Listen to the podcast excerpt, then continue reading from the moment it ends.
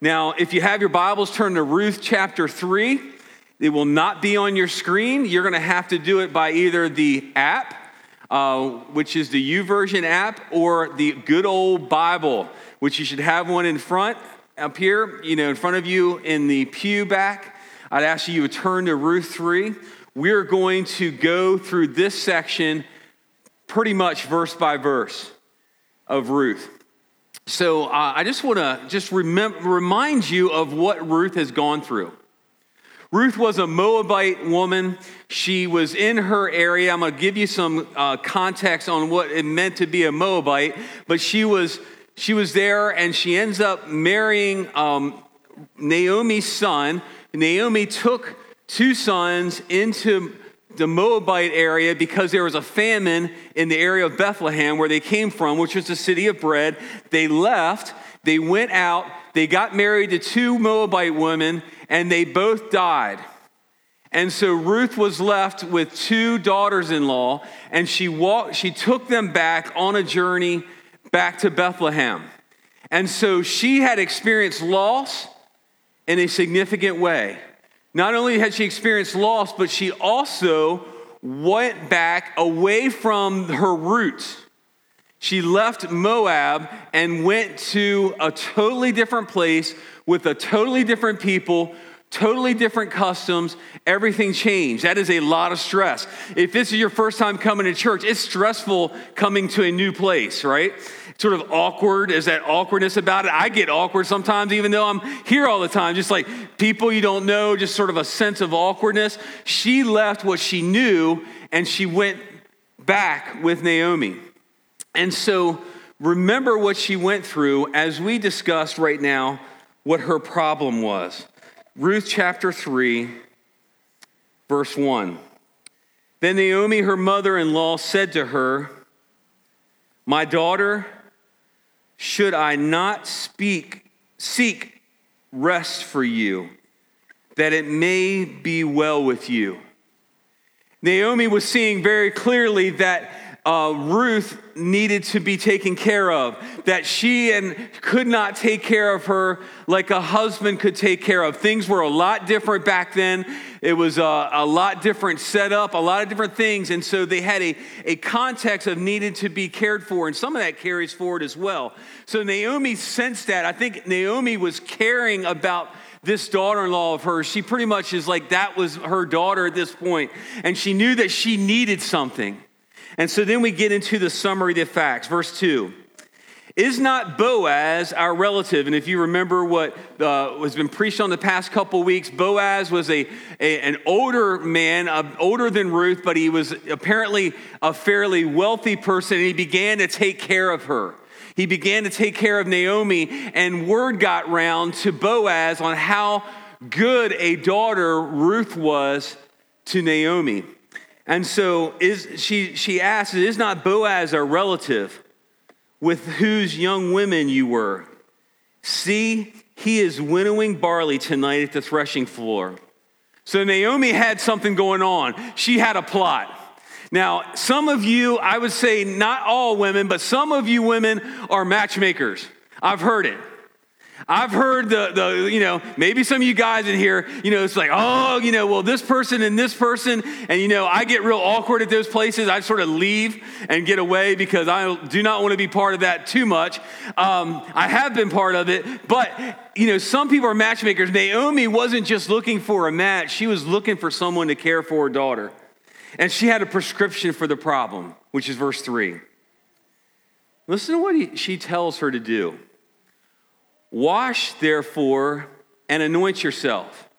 In essence, get cleaned up, anoint yourself with oil. It's probably like olive oil. You got to remember, they didn't have um, this stuff, right? They didn't have all the good, the right guard and the left guard and the, the secret and all that stuff to take care of.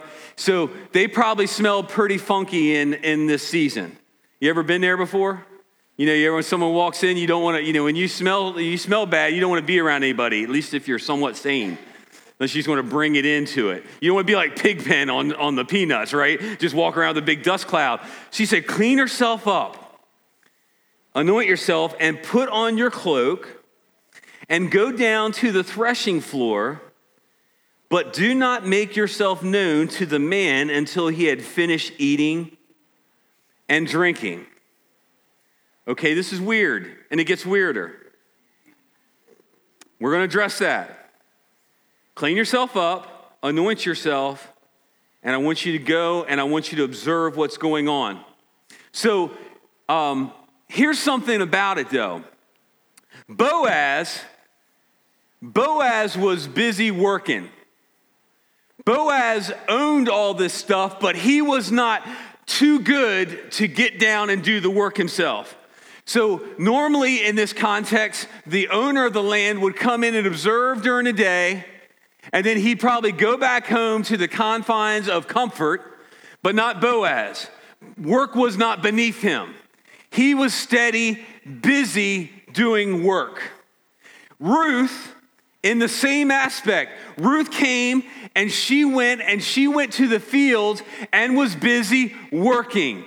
She went to the fields after they gleaned the fields and there were some left behind, and she took and put whatever food she could find to take home to her mother in law to feed them. Both of them were industrious and they were doing work. I think it's a great example. They did not say, Well, you know, I can't do this. They did whatever it took to get by. And Boaz, in a sense, I think was even in a cooler thing, he probably didn't have to do, but he did it anyway and he set the example. I love it when people do that. And um, my best instance of, and, and if you've been around here for a while, you've heard the story before, but when I was in a school in Oklahoma, uh, we were there, and one of my uh, members in the group was a Special Forces E6, and I was like an E4. And it came time to clean the toilet. And we, he got assigned to lead a group of us to go clean the toilets. It's not my favorite job. Just saying, I don't like doing it. I, I just, something weird about it. And I'm looking at this guy going, he's going to direct me to do it. You know, he's got a special forces tab, his little green beret, and all that. This man, without a second delay, went and grabbed the toilet brush and began to lead by example. And I stood there astonished. I'm like, man, it's not beneath him to clean those toilets. It's certainly not beneath me to do it. What a great example. Boaz, I think, set this example as well. But let's, uh, so they're both busy working. But let's go back to Moab. Ruth from Moab was a descendant of Lot. The story gets stranger. If you think this story is strange, it's far worse what happens to Lot. To be a descendant of Lot is a bit of a scary thing. And so I'm going to assume no one knows the story. I know many of you do, but when they when Lot left Sodom and Gomorrah, you might remember his wife turned around and she turned to a pillar salt. I'm not going to go into it too long, but they went, his two daughters, man, it's it's deep and it's it's ugly. They were concerned about carrying on their family, got their father intoxicated, and I would say he was complicit. I, I just can't imagine you just do that. Some people do. Sorry about that. But he got intoxicated and was in a relationship with his daughters. Ruth came out of that line. Right? You want to think the story is weird in chapter three, go back and look at Lot's deal, and then you go back and look at Noah's deal. It's complicated, it's ugly, it's not pretty. And yet, we're seeing what I would say is a totally different perspective. So Boaz went, he worked hard, he was in the fields gleaning, he went back, they had dinner. I'm certain from the context, they had wine and they enjoyed themselves, and you'll see it in what it says, but I don't believe he got intoxicated. All right, so he's enjoying himself. So go back and think of Lot and what he did. So there, there's a balance in things. But she descended from Lot, and she is demonstrating what is a Hebrew term called hesed in her actions that we're going to see. And I want to unbreak that for you a little bit because it plays into this story. Hesed literally means love. The definition of it is the basic aspect of relationships between human beings and between God and humans, encompassing affection, loyalty, and responsibility. In biblical usage, the emphasis is on the quality of the relationship. Naomi had Hesed with Ruth, Ruth with Naomi. Boaz had Hesed with the people that worked for him. He worked hard, he worked with them, he had good relationships. The people in both these groups knew what was going on. Like we live in a small town, right? You know how it's like you can't get away with anything in a small town? This is like it was there. Your reputation gets across. It's quick, it comes. It's like you do something and people hear about it. But they had this Hesed about him. They had these deep relationships that were built in trust, were built in community, we're built in love, and in many cases we're built in a relationship with God the Father. They had that. So Ruth listened to her mother in law. Now, think about it, ladies. Just think about this. Yeah, all the, all the mother. Imagine telling your daughter, hey, tonight, there's just going to be the dude in the cornfield up by a hay bale with a group of guys I want you to clean up, and we're going to read this. I want you to clean up, put on some uh, Chanel number five, and that's old, I'm sure, but whatever y'all put on. I want you to go and he's going to have a blanket on. I want you to cover his feet and not say a word and just lay beside him. Uh uh-uh. uh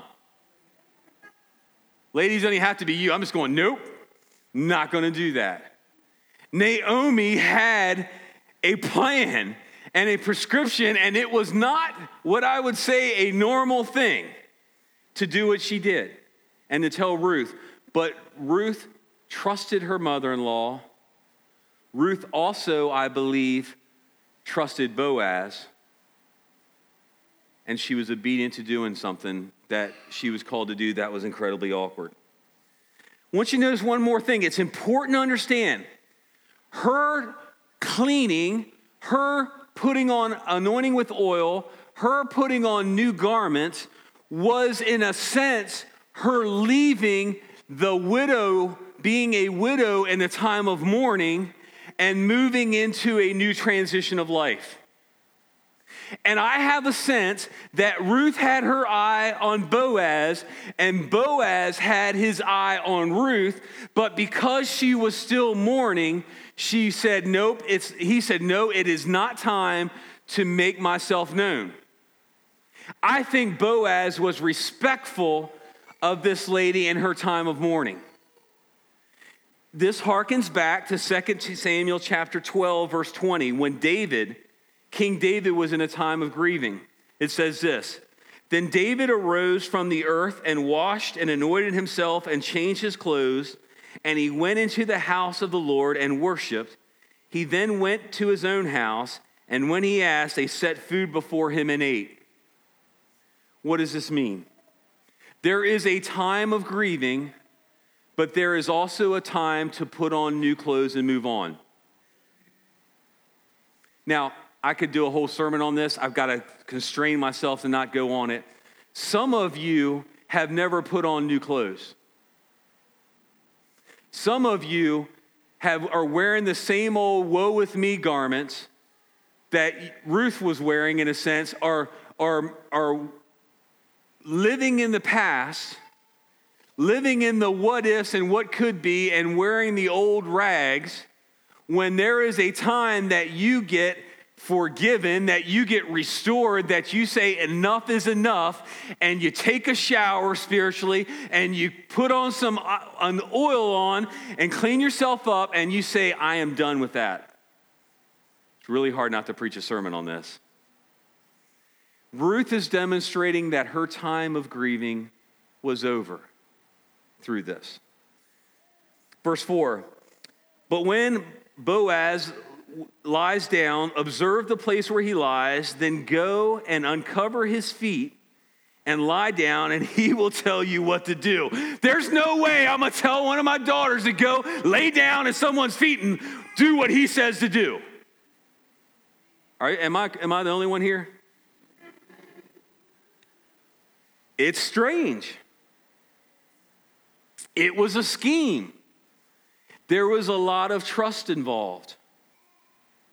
However, I believe that Naomi knew the character of Boaz, and Naomi knew the character of Ruth. And she trusted God ultimately. Verse 5, her reply All that you have said, I will do. Imagine giving that leeway to your mother in law.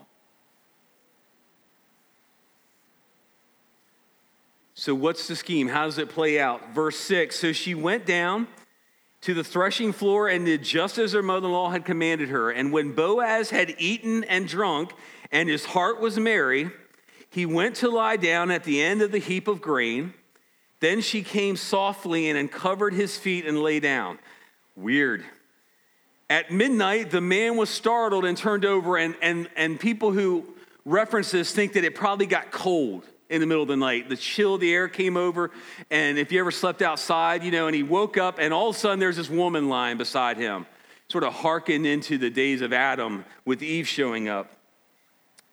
He was startled, and a woman's laying at his feet, and he said, Who are you? It's a good question. It's dark, and there's a woman at your feet. It's a good question to ask who she was. And she answered, I am Ruth, your servant. Gets even weirder. Spread your wings over your servant, for you are a redeemer. What is going on here? Now, let me give you some context. Remember Lot. Remember Lot, the things that did that were wrong in this case, it was known that prostitutes would show up to where the men were working. They're away from their homes. It's, you know, it's sort of categorized, and they would show up at these places and sell themselves to men who were busy working and probably just got paid. So he looks down, there's a woman there beside him. He wants to know who she is. And her response was beautiful. I am Ruth, your servant. Spread your wings over your servant, for you are a redeemer. So Ruth seizes on the initiative. What does she do? She turns the attention from herself to who he was. She recognized herself as a lowly servant and him being the master. She was an uninvited visitor on his turf. She was a woman and he was a man. She was a foreigner and he was a native. But she said, You, I am your servant, and you are a redeemer. It harkens back to last week's message on Ruth 2:12. It says, "The Lord repay you for what you have done, and a full reward be given you by the Lord, the God of Israel, under whose wings you have come to take refuge." Ruth is taking that another step. She is saying, Boaz said, You trust God, let God protect you, let Him sovereignly come over you and protect you, which is awesome. Next chapter, she rolls up and says, I want you to protect me as your wife.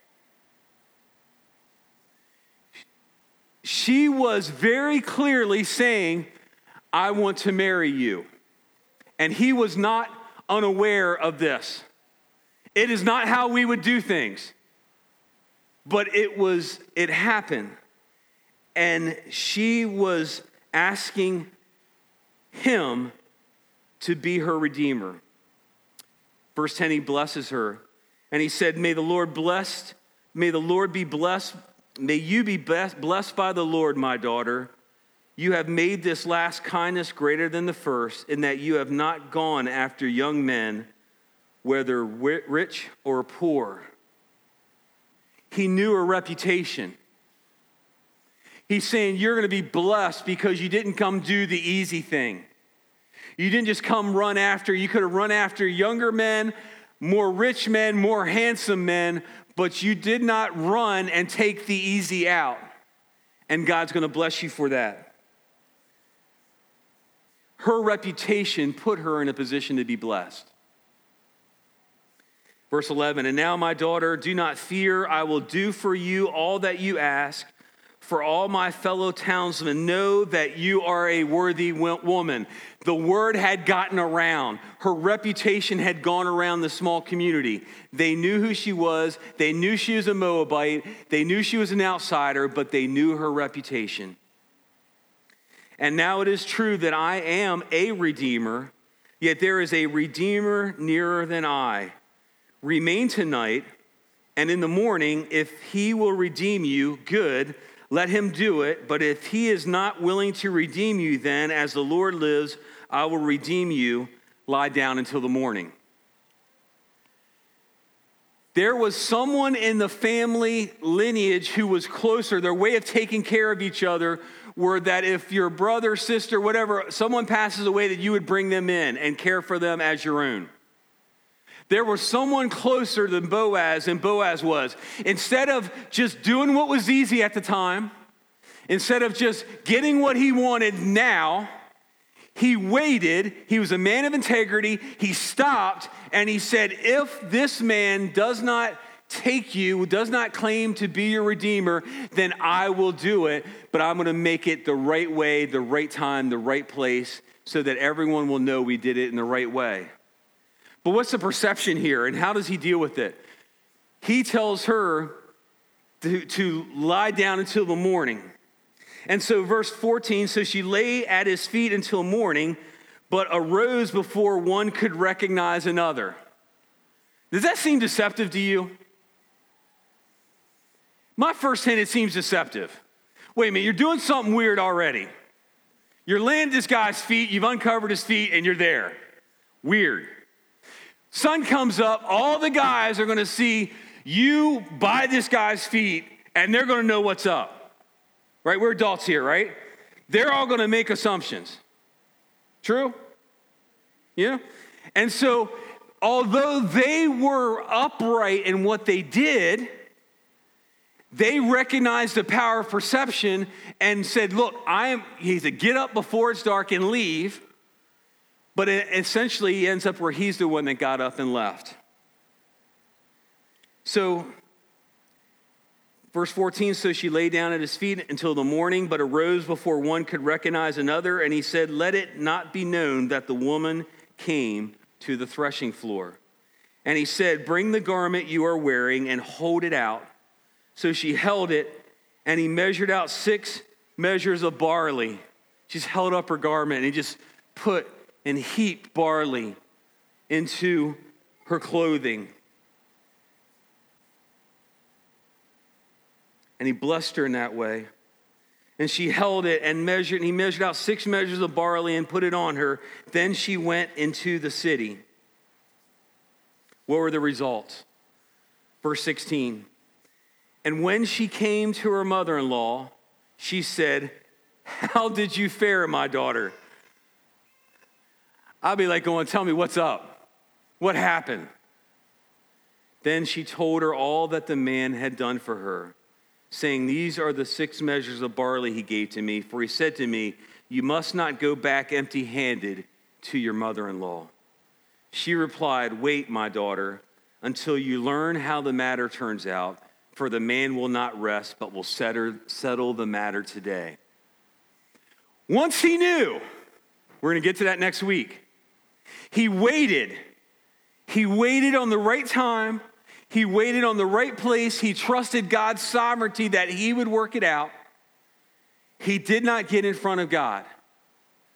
Ruth went through great suffering, a loss of a husband, moving out, dealing with all this stuff, and waited, and she came under the commands of God. She took on the God of Isaac or Israel, Isaac, Jake, how do you say that? Abraham, Isaac, and Jacob. And she obeyed him. And God blessed her. She brought her in and blessed her. She did not push forward the time schedule. She did not make something happen because it was the easy thing to do. Boaz did the same. And so these two honored God and God blessed them. So, what are some takeaways? Briefly, Hesed. What are your relationships like with one another? Are they upright? Are they honorable? Are you trustworthy? Are you faithful? Because that reputation gets around, it gets around quickly. Have you moved past grieving? Maybe grieving past sin? Remember, we sang, I think, the last song, Leave Behind Your what? Regrets and mistakes? Have you stopped and said, God, it is finished. I am done with that. I regret it. I want to feel the weight of it. I have felt the weight of it. I have received forgiveness. I have asked for forgiveness. And now it's right. I'm going to clean up and move on. Have you moved past that? Have you learned the lesson of Ruth and Boaz of hard work and obedience? That sometimes you just got to get out in the field and plow. Sometimes you got to do things that are difficult. Sometimes you just got to do something you don't like. And both of them did that. And ultimately, do you trust God and His sovereignty for your future? I want to tell you, Ruth is a, an amazing woman and had an amazing faith and had an amazing trust. And ultimately, we know that God brought her from the descendants of Lot and transformed her life into being a, in the lineage of Jesus Christ. He took her regrets and mistakes and difficulties and wrapped them all up in a bow and gave her a gift. This is what King Jesus can do. Leave behind your regret and mistakes. Leave, find victory in it. Trust God for your future. It's time to move forward. Would you bow with me as we pray?